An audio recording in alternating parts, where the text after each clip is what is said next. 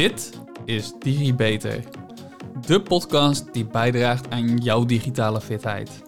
In deze podcast ga ik, Jurian Rijmakers, al dan niet met gasten, in op zaken die bijdragen aan jouw e-vaardigheid en e-vakmanschap. Hey allemaal en welkom bij weer een nieuwe DigiBeter.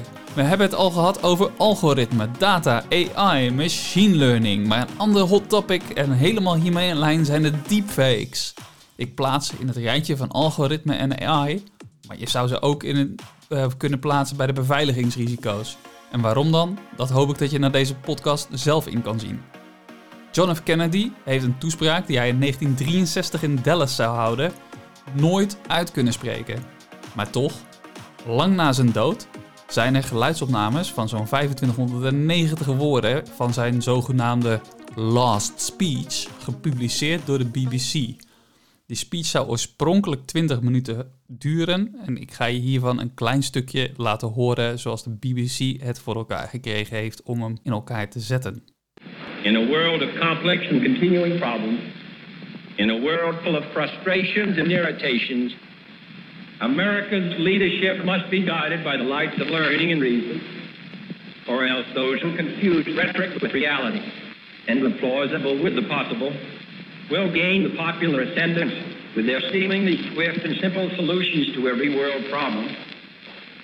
There will always be dissident voices heard in the land expressing opposition without alternatives, finding fault but never favor, perceiving little on every side, and seeking influence without responsibility.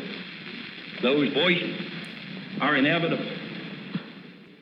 Een linkje naar de BBC show notes, uh, een BBC-pagina vind je in de show notes. En als je goed luistert, dan hoor je dat het een beetje geknusseld is. Maar ik vind zelf, het komt toch goed in de richting hoor. En hoe hard deze techniek zich ontwikkelt, kun je ook zien aan films zoals The Irishman, waar Al Pacino en Robert De Niro met visual effects veel jonger gemaakt zijn dan de leeftijd die ze echt daadwerkelijk hebben. Jan Lubach heeft daar ook een leuk stukje over en die ga ik ook voor je in de show notes zetten. In 2019 waren er naar schatting nog zomaar zo'n 8000 deepfake video's op het internet te vinden. En in negen maanden tijd was dat aantal al bijna verdubbeld. Sensity AI, en ook daarvan weer een linkje in de bio, toont aan dat tussen december 2018 en 2000, december 2020 het aantal deepfake video's keer 2 gaat, iedere zes maanden. Nou, je hoorde het al in de data podcast, hè, de data groeit. Data groeit dus ook onder meer door deze deepfake video's.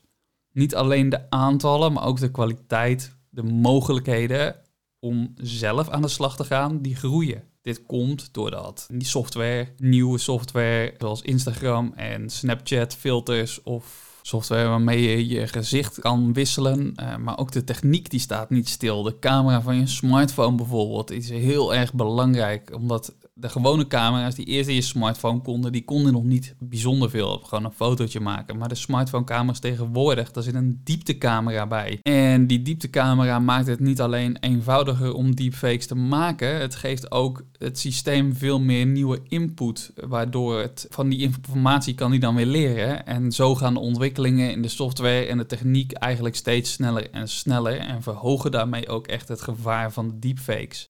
En dat maakt het dat het politiek gezien ook wel steeds belangrijker is om daarmee om te kunnen gaan. Om daar beleid op te maken, maar ook om als eindgebruiker het van bekend te zijn wat dit fenomeen nou is.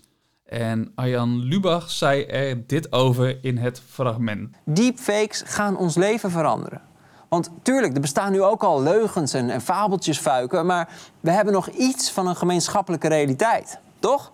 Als Rutte zegt dat de kroegen weer open gaan, dan ontstaat er ruzie over de vraag of dat slim is, maar niet over de vraag of dat wel echt Rutte was. Maar nu wordt de techniek zo goed en zo bereikbaar dat iedereen straks met een app op zijn telefoon dingen kan maken die niet meer van echt te onderscheiden zijn. Zelfs niet door een computer. Nepnieuws, eh, porno of iets wat we nu nog helemaal niet kunnen bedenken. En het ergste is dat je daardoor ook gaat twijfelen aan dingen die wel echt zijn. Er begint nu een hele rare tijd waarin computers ons voor de gek kunnen houden en wij mensen nog niet weten hoe we daarmee om moeten gaan. Dus laten we die tijd een beetje kort houden door er nu al met z'n allen goed over na te denken. Ja, ja, en ook uiteraard dit linkje weer in de show notes. Maar voor nu, ik ken nog geen grote gevallen die ervoor gezorgd hebben voor verwarring. Toepassingen blijven nog steeds een beetje beperkt tot het experiment uh, die, die journalisten doen, die media doen en universiteiten doen. Maar het kan echt wel heel snel gaan. Maar wat is die deepfake dan? Deepfake is eigenlijk een vorm van synthetische media. En synthetische media kun je zien, hè, dat is media eh, die gemaakt of bewerkt zijn door kunstmatige intelligentie, de AI. Deepfake is een combinatie van de woorden deep learning, die ik behandeld heb in de vorige podcast, podcast 9, en fake. Dus de combinatie deep learning en fake. Deepfake kan naar verschillende zaken refereren. Zaken zoals fake media, maar ook fake foto's, afbeeldingen, of fake video's. Zelfs live videogesprekken kunnen deepfake zijn. Je ziet nu bijvoorbeeld al de achtergronden waar iemand voor zit. Uh, en die zijn nog niet altijd even mooi, maar het wordt wel steeds beter. En daarmee kun je de ruimte waar iemand in ziet al bijna niet meer van echt onderscheiden. Maar de personen kunnen ook deepfake zijn. Als je daaraan twijfelt, dan is het misschien wel leuk om die persoon eens een keer een rondje te laten lopen. daarmee kun je misschien ook nog een leuk grapje uithalen met je collega's. Maar hoe werken die deepfakes dan? Nou, dit gaat met behulp van Generative Adversarial Network, oftewel afgekort GAN. GAN is een vorm van machine learning modellen, net zoals deep learning dat is. Behandelde ik dus, zoals ik net al zei, in de vorige podcast. Dus het is goed om daar nog eens een keertje naartoe terug te luisteren. Het is een set van een tweetal neurale netwerken, een generator, een discriminator. En deze generator en die discriminator die strijden met elkaar. De generator maakt eigenlijk de afbeeldingen of de video en de discriminator probeert die afwijkingen probeert hij te vinden tussen wat de generator gemaakt heeft en wat er eerder in het origineel instopt. En deepfakes kan je overal tegenkomen. Het kan bijvoorbeeld zijn dat je op de radio of over de telefoon ineens iemand hoort en je denkt, nou ja, die is eigenlijk compleet anders.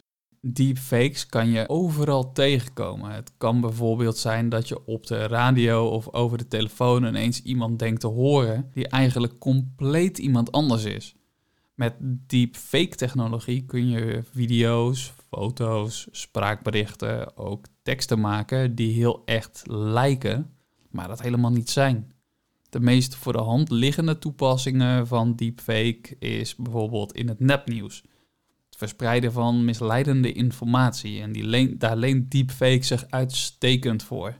Stel, ik wil iemand chanteren, een BN'er of iemand uit de politiek, dan kan ik een algoritme dus inzetten het algoritme begint met het analyseren van de data die ik heb van iemand, zoals een video of meerdere video's. Analyseert de oogbewegingen, de neus, trekjes in het gezicht, bewegingen van de mond, beweging van de mond in combinatie met wat er gezegd wordt, positie van de neus, de mond, de ogen.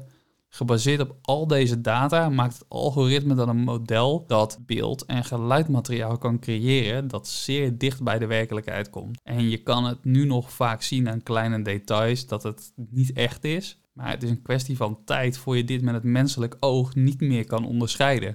Het werkt soms beter met video's dan met, ja, met, een, met een podcast. Maar toch, ik denk dat ik jullie uh, probeer uh, toch mee te nemen in een, uh, in een paar filmpjes. Waarbij je ja, kan die deepfakes dan toch kan horen. En ik wil beginnen eigenlijk met een deepfake filmpje van Trump en daarna eentje van Kardashians. En uiteraard ook deze komen weer netjes in de show notes. My fellow Americans, in this age of information and misinformation, we know deepfake videos have never been easier to produce. For example, It would be easy now to make me say ridiculous things like, I'm injecting sunshine. That's why my face is orange. Dus dat was Trump met zijn oranje gezicht. En dan nou nog iets van Kim Kardashian. When there's so many haters, I really don't care because their data has made me rich beyond my wildest dreams. My decision to believe Inspector literally gave me my ratings and my fan base. I feel really blessed because I genuinely love the process of manipulating people online for money. Als je dat dan kijkt, ik zou bijna gaan geloven dat dat echt Kardashian is. Want uh, wat ze zegt, dat, uh, dat kan ik zo, uh, zo aannemen. Maar dat, dat terzijde. Maar je kan dus misschien wel begrijpen dat dit, niet, dat dit dus niet alleen voor dit soort belangrijke mensen een grote impact kan hebben, maar het kan ook politiek of in het bedrijfsleven echt een probleem gaan vormen. En dat merk je wel aan filmpjes zoals die van de correspondent die een paar weken terug online kwam, waarin ze een deepfake hebben gemaakt van Mark Rutte over klimaatleiderschap. En ik laat een klein stukje ook daarvan horen van het audiofragment. Landgenoten, mijn politieke adviseurs hebben me ten strengste afgeraden deze toespraak te houden. Afgeraden om u vanaf deze plek toe te spreken over de klimaatcrisis. Afgeraden om het woord klimaatcrisis überhaupt in de mond te nemen. Het zou beter zijn om te spreken over klimaatkansen of klimaatuitdagingen. Dat klinkt enthousiaster en opgewekter, hè, meer zoals u mij kent. Ja, meer zoals ik uh, de, onze premier ken. Nou, je kan je voorstellen dat afhankelijk van wat er in dit soort filmpjes gezegd wordt, dat dat ook best een behoorlijke politieke impact kan hebben. En dat op deze manier leiders van bijvoorbeeld ook bedrijven echt kan dingen kan laten zeggen over dingen zoals de winstverwachting zaken die ze normaal gesproken nooit gezegd zouden hebben, maar wel een hele grote impact kunnen hebben op het financieel systeem, doordat ze daarmee de beurzen beïnvloeden. En als je dan aandelen hebt die heel hard de lucht ingaan, dan vind je dat natuurlijk niet erg, maar op het moment dat zo'n beurs klapt en jouw aandelen, uh, ja, die storten gewoon in elkaar, nou, dan uh, is het natuurlijk, dan heb je de poppen aan het dansen. Er wordt ook hard gewerkt aan software die bijvoorbeeld dit soort deepfakes opspoort.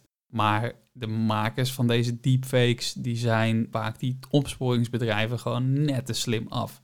Het is een beetje, je kan het een beetje zien als het kat-en-muisspel, waarbij je telkens nieuwe technologie ontwikkelt om die muis op te sporen. En iedere keer is die muisje net te slim af. Dus die muis is het algoritme hier, dat is je net te slim af.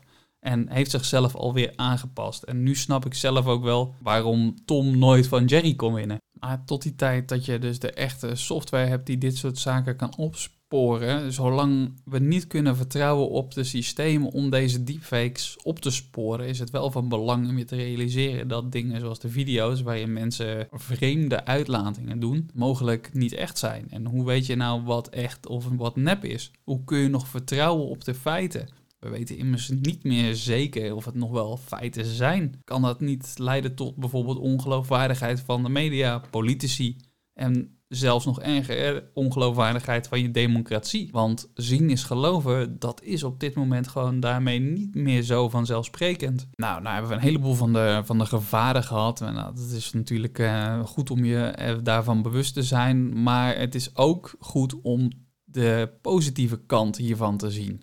Je hebt namelijk ook positieve, nuttige en voor jou als medewerker goed inzetbare implicaties van deepfake. En ik wil je daar ook graag een paar voorbeelden van geven om je te inspireren en eens over na te denken. Misschien weet je er wel een leuke, ja, een leuke toepassing voor, voor in jouw organisatie. En ik wil je ook van harte uitnodigen op het moment dat je denkt van nou ja, wij hebben echt wel zelf in onze organisatie leuke toepassingen van deze manier, van deze AI-systemen. Dan eh, deel ze met mij te beginnen met de voorbeelden. Een deepfake uh, kunnen op synthetische wijze kunnen ze echte lijkende patiëntdata genereren. Dat betekent dus je zou dit bijvoorbeeld goed in kunnen zetten voor onderzoeksdoeleinden, zonder dat je hiermee de privacy van echte patiënten in het gedrang brengt. Op dit moment gebeurt het namelijk vaak dat er voor onderzoek hele grote databases aangelegd worden met werkelijke patiëntdata. En dat wil je natuurlijk ja, zoveel mogelijk vanuit, uh, vanuit de AVG wil je dat voorkomen dat soort data ingezet worden. Want hoe vaker je het inzet, hoe meer risico het met zich meebrengt. Nou, met die, deze deepfake-technologie, door het genereren van synthetische data, die dus op de patiëntdata lijken, maar geen echte namen en dergelijke meer bevatten, kun je dat komen. Een ander mooi voorbeeld is dat deepfakes ook kunnen helpen bij het verwerken van het verlies van iemand waarvan je houdt. En misschien heb je het wel eens al een keer gehoord. Maar vaak trekt het verlies van een geliefde een behoorlijke wissel op jou als individu. Het is vaak iets wat abrupt gebeurt en velen zouden er dan maar wat graag veel voor over hebben om toch nog een moment met hun dierbare door te kunnen brengen. En zo toch nog een, een allerlaatste keer met je vader of met je vriend te kunnen praten. Dat is echt wel een wens van veel mensen. En dat kan tot op een zekere hoogte met deze deepfakes. Met AI kun je zelfs historische figuren omzetten tot een animatie of een video en ze zo toch weer uh, digitaal tot leven brengen. Afhankelijk van de input lijkt het dan niet altijd even goed, maar het is een gift die toch velen kunnen waarderen, ondanks dat die kwaliteit dan wat minder is. Er worden soms ook hele deepfake therapieën ontwikkeld waarmee je interactief een videogesprek met je overleden dierbare kan gaan voeren. We weten echter over deze manier van therapie, er is gewoon weinig over bekend. En je weet dus ook weinig over de verdere effecten. Er is bijvoorbeeld speculatie dat het verslavend zou kunnen zijn. Misschien helpt het je al helemaal niet in je verwerking, maar trekt het je telkens weer terug naar de door jou o zo gewenste situatie. Het zou natuurlijk ook zo kunnen zijn dat als het, ja, net als dat het gebeurt met overgang in je normale leven, dus als je verhuist of van school wisselt, in het begin probeer je dan contact te houden, maar dat verwatert langzaam. Dus dat, is natuurlijk, dat zou positief zijn dan. Ook kan je je afvragen hoe ethisch het inzetten is van dit soort deepfakes voor rouwverwerking. Een laatste gesprek kan een mooi idee zijn, maar hou je jezelf niet voor de gek.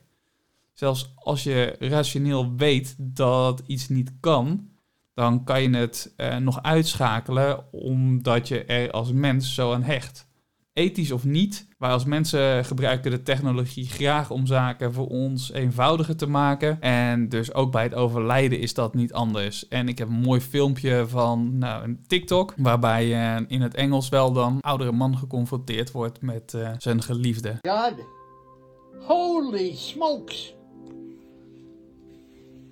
She's alive. Yeah, it brings the picture to life. Look, look at that smile. Oh God.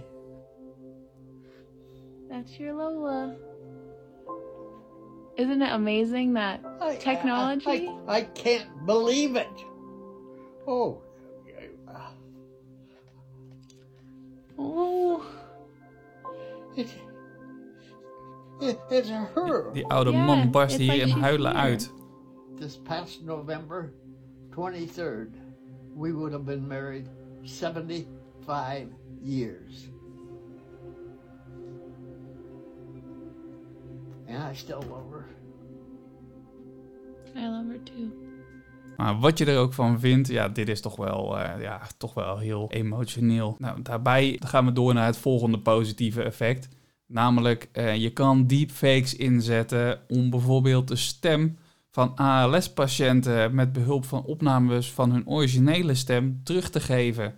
Techniek als deze kan dus de synthesizer stemmen, die we eh, misschien allemaal wel kennen, teruggeven van een stem aan bijvoorbeeld ALS-patiënten. Met dat origineel gebeurde met, eh, met synthesizer gemaakte stemmen. Eh, die ken je vast wel van onder andere Stephen Hawking. Kun je dus nu eh, naar originele stemmen van de mensen luisteren. Die worden gebruikt door opnames van hun eigen stem in te voeren. En verschillende opnames daarvoor in te voeren. En die om te zetten naar een stem die door de computer helemaal gegenereerd wordt. Australië heeft hiervoor echt een heel mooi non-profit eh, project, het project Revoice. En dat is zeker het, be- googelen, bekijken waard. We, we blijven even in die zorghoek, want er zijn in de zorg nog veel meer mooie toepassingen. Je zou het misschien niet denken, maar deze deepfake technologie kun je ook inzetten om menselijke lichaamsdelen te modelleren en digitaal te creëren.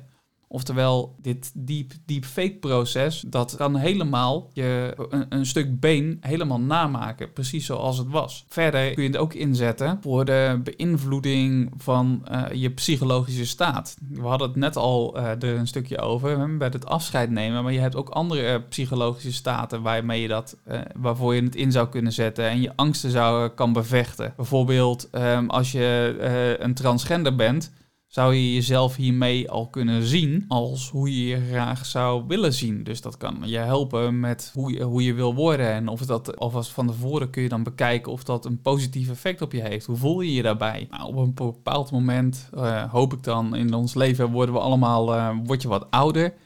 En nou ja, op dat moment dan uh, heb je ook kans dat Alzheimer gaat opspelen.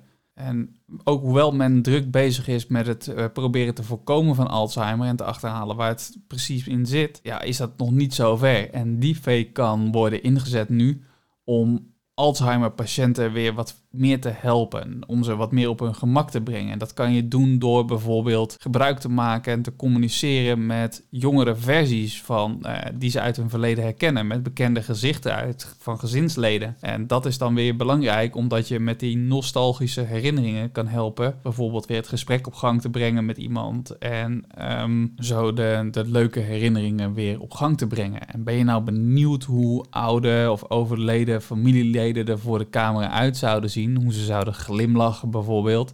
Met uh, deep nostalgia kan je familiefoto's animeren. Uh, denk aan bijvoorbeeld uh, knipperende ogen of het geven van een glimlach. En ook de, de stamboomsite MyHeritage is met die technologie aan de slag gegaan. Dus als je daar lid van wordt, dan kun je daar eens rustig experimenteren. Andere mooie toepassing, ook wederom in de zorg, is dat je meer effectieve radiologie en klinische zorg kan toepassen met deepfake. Er wordt gebruik gemaakt van, van afbeeldingen voor, voor medische diagnoses. Dus in die radiologie en die klinische zorg wordt daar heel veel gebruik van gemaakt.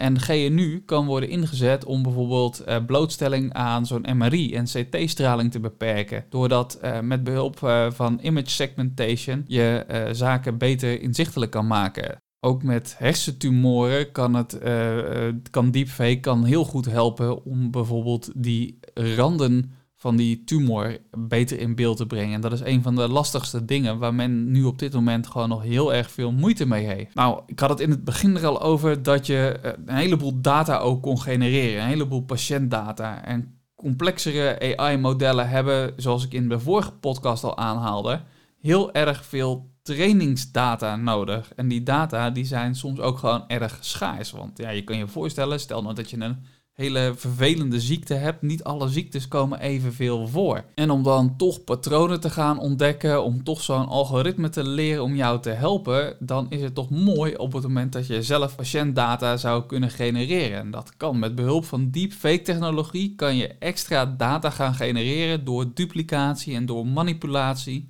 En daarmee kun je dus je databerg voor het trainen van zo'n model vergroten. Nou, hebben we het heel veel over zorg gehad. Dan moet ik natuurlijk ook nog een paar andere zaken uitlichten. Een andere mooie inzet is bijvoorbeeld voor het begrip van de menselijke emoties. Niet iedereen kan even goed menselijke emoties begrijpen. Dus zou je kunnen helpen op het moment dat je een augmented reality bril hebt. Dus eh, dat je zo'n, zo'n, in, zo'n platformwereld leeft. Dan kan het je feedback geven over de, de, de emoties van de mensen met wie je in de omgeving zit. Maar, en dan komen we toch ook weer heel even bij de zorg terecht. Uh, je kan het ook weer inzetten voor bijvoorbeeld het monitoren van patiënten gedurende een operatie. Misschien voelt een patiënt tijdens het operatie toch pijn die jij als uh, opererend arts of verpleegkundige niet meekrijgt, omdat die uh, patiënt dat niet direct kan tonen, niet kan uiten, omdat hij onder narcose is. En ja, zo'n systeem kan dat dan toch oppikken. Maar je kan het ook inzetten voor bijvoorbeeld crowd behavior tracking, het bekijken van, van het gedrag in een, in een menigte mensen. Uh, stel voor dat je bij een demonstratie zit en ja, je wil dat als politie wil je dat heel graag in de hand houden. Nou, op het moment dat je daar camera's hebt die de emoties van die mensen in de gaten kunnen houden, dan kan je je voorstellen dat het de politie weer heel goed kan helpen als die emoties ingeschat worden wanneer zo'n demonstratie mogelijk uit de hand loopt. En op basis daarvan kunnen ze dan wel weer heel goed acteren. Ook in films en in de muziekindustrie zie je dat deepfakes ook al ingezet kunnen worden. Bijvoorbeeld om een overleden acteur of uh, ja, iemand tot leven te wekken en daarmee toch nog een rol in een film te geven. Natuurlijk heb je naast de, de slechte en de goede dingen ook gewoon onwijs grappige en onschuldige uitingen van deepfakes, zoals uh, Snapchat filters. Maar ook bijvoorbeeld uh, filmfans die met deze technologie acteurs zoals Nicolas Cage verschillende rollen geven in films.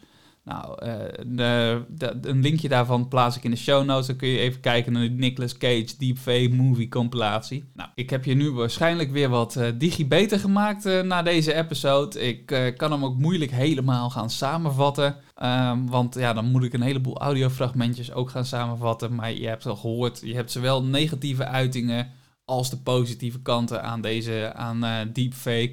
Belangrijkste bij de negatieve uitingen, dat is de, de desinformatie. Eh, het belangrijke in de positieve kant is dat er dus heel erg veel uit te halen is voor de gezondheidszorg bij tracking van emoties en dergelijke. Maar hè, doordat je nu wat digibeter bent geworden en vertrouw je misschien wat minder op de wereld en ben je een beetje eh, angstig voor die pa- deepfakes geworden. Eh, maar, en ik eh, geef je op een briefje dat er echt een moment komt waarop we niet meer onszelf kunnen vertrouwen. Maar tot die tijd wil ik je toch graag een paar tips meegeven, mocht je het niet meer vertrouwen, waar je dan zelf een beetje op kan letten. Als je nou zo'n deepfake video ziet, nou ja, dan kan je beginnen met het letten op visuele aanwijzingen. Eh, je kan eh, proberen de video's een keertje te vertragen. Misschien zie je namelijk wel enige onnatuurlijke bewegingen van de mond bijvoorbeeld ten opzichte van de tekst. Dus loopt dat synchroon. Misschien knippert de persoon in het filmpje wel helemaal niet met zijn ogen. Of zitten er onnatuurlijke overgangen in het gezicht terwijl het gezicht beweegt of terwijl de, mond praat? Of zitten er blurs in? Zitten er vervaagde pixels in? Dat het gezicht toch niet helemaal gaaf is, eh, maar digitaal bewerkt. En als je naar de video kijkt en ja, je zou, zou wat meer van eh, kunnen zien dan alleen het hoofd. Hè? Dus misschien als je ook het stukje, stuk lichaam erbij kan zien, dan zou je ook nog kunnen letten van, nou, klopt het lichaam, de bewegingen die het lichaam maakt bij de bewegingen die het hoofd maakt. Terwijl ik hier zit te praten, kan ik naar mijn handen kijken en ik zie dat ik heel actief mijn handen meebeweeg. Dus dat zijn echt zaken waar je op kan letten. Nou, verder kun je ook eh, bronreferenties doen natuurlijk. Je kan kijken van, hè, is de website waar ik deze film, eh, waar ik dit filmpje zie, waar ik dit fragment hoor, is dat een betrouwbare bron? Ken je de bron niet?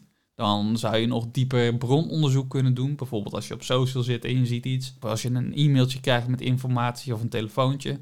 Dan ga wat dieper onderzoek doen. En zeker als je het echt niet vertrouwt. En je kan ook kijken naar waar de informatie allemaal terugkomt. Hè? Dus bij dat brononderzoek. En het is wel een gewa- gewaagde uitspraak die ik hier doe. Want als iets heel erg echt lijkt, heel erg hot is, dan zul je ook zien dat een heleboel betrouwbare mediaplatformen vaak heel snel erbovenop springen en het ook willen publiceren. En daarmee eh, is het dus geen garantie dat als het op een zo'n bekende nieuwssite staat, dat het ook gewoon klopt. Geen garantie dus, maar het maakt de kansen wel kleiner. Nou, kortom, wees voorzichtig. Vertrouw niet alles wat je ziet. En ik hoop dat ik je met deze podcast weer een beetje digibeter heb gemaakt. Voor nu, dankjewel voor het luisteren en tot de volgende keer. Tot de volgende digibeter. Vond je dit nu een leuke uitzending en wil je meer weten? Abonneer je dan op de podcast door op volgen te klikken. Het duimpje omhoog en geef een beoordeling van bijvoorbeeld 5 sterren, zodat nog meer mensen deze podcast kunnen vinden. Wil je je collega's, vrienden, familie, zoals je opa of oma, net zoveel plezier doen en ze digitaal fitter krijgen? Deel dan de podcast. En zo worden we samen allemaal digitaal. Heb je een vraag over wat er verteld is in de podcast? Een bepaald onderwerp dat je graag terug zou willen horen? Of wil je gewoon laten weten dat je erg van de podcast genoten hebt? Je kan mij feedback geven en vragen stellen via LinkedIn. Zoek dan even naar Juriaan Rijmakers. Hoe dan ook, na deze podcast ben je weer een beetje digifitter. Tot de volgende keer, tot de volgende DigiBeter.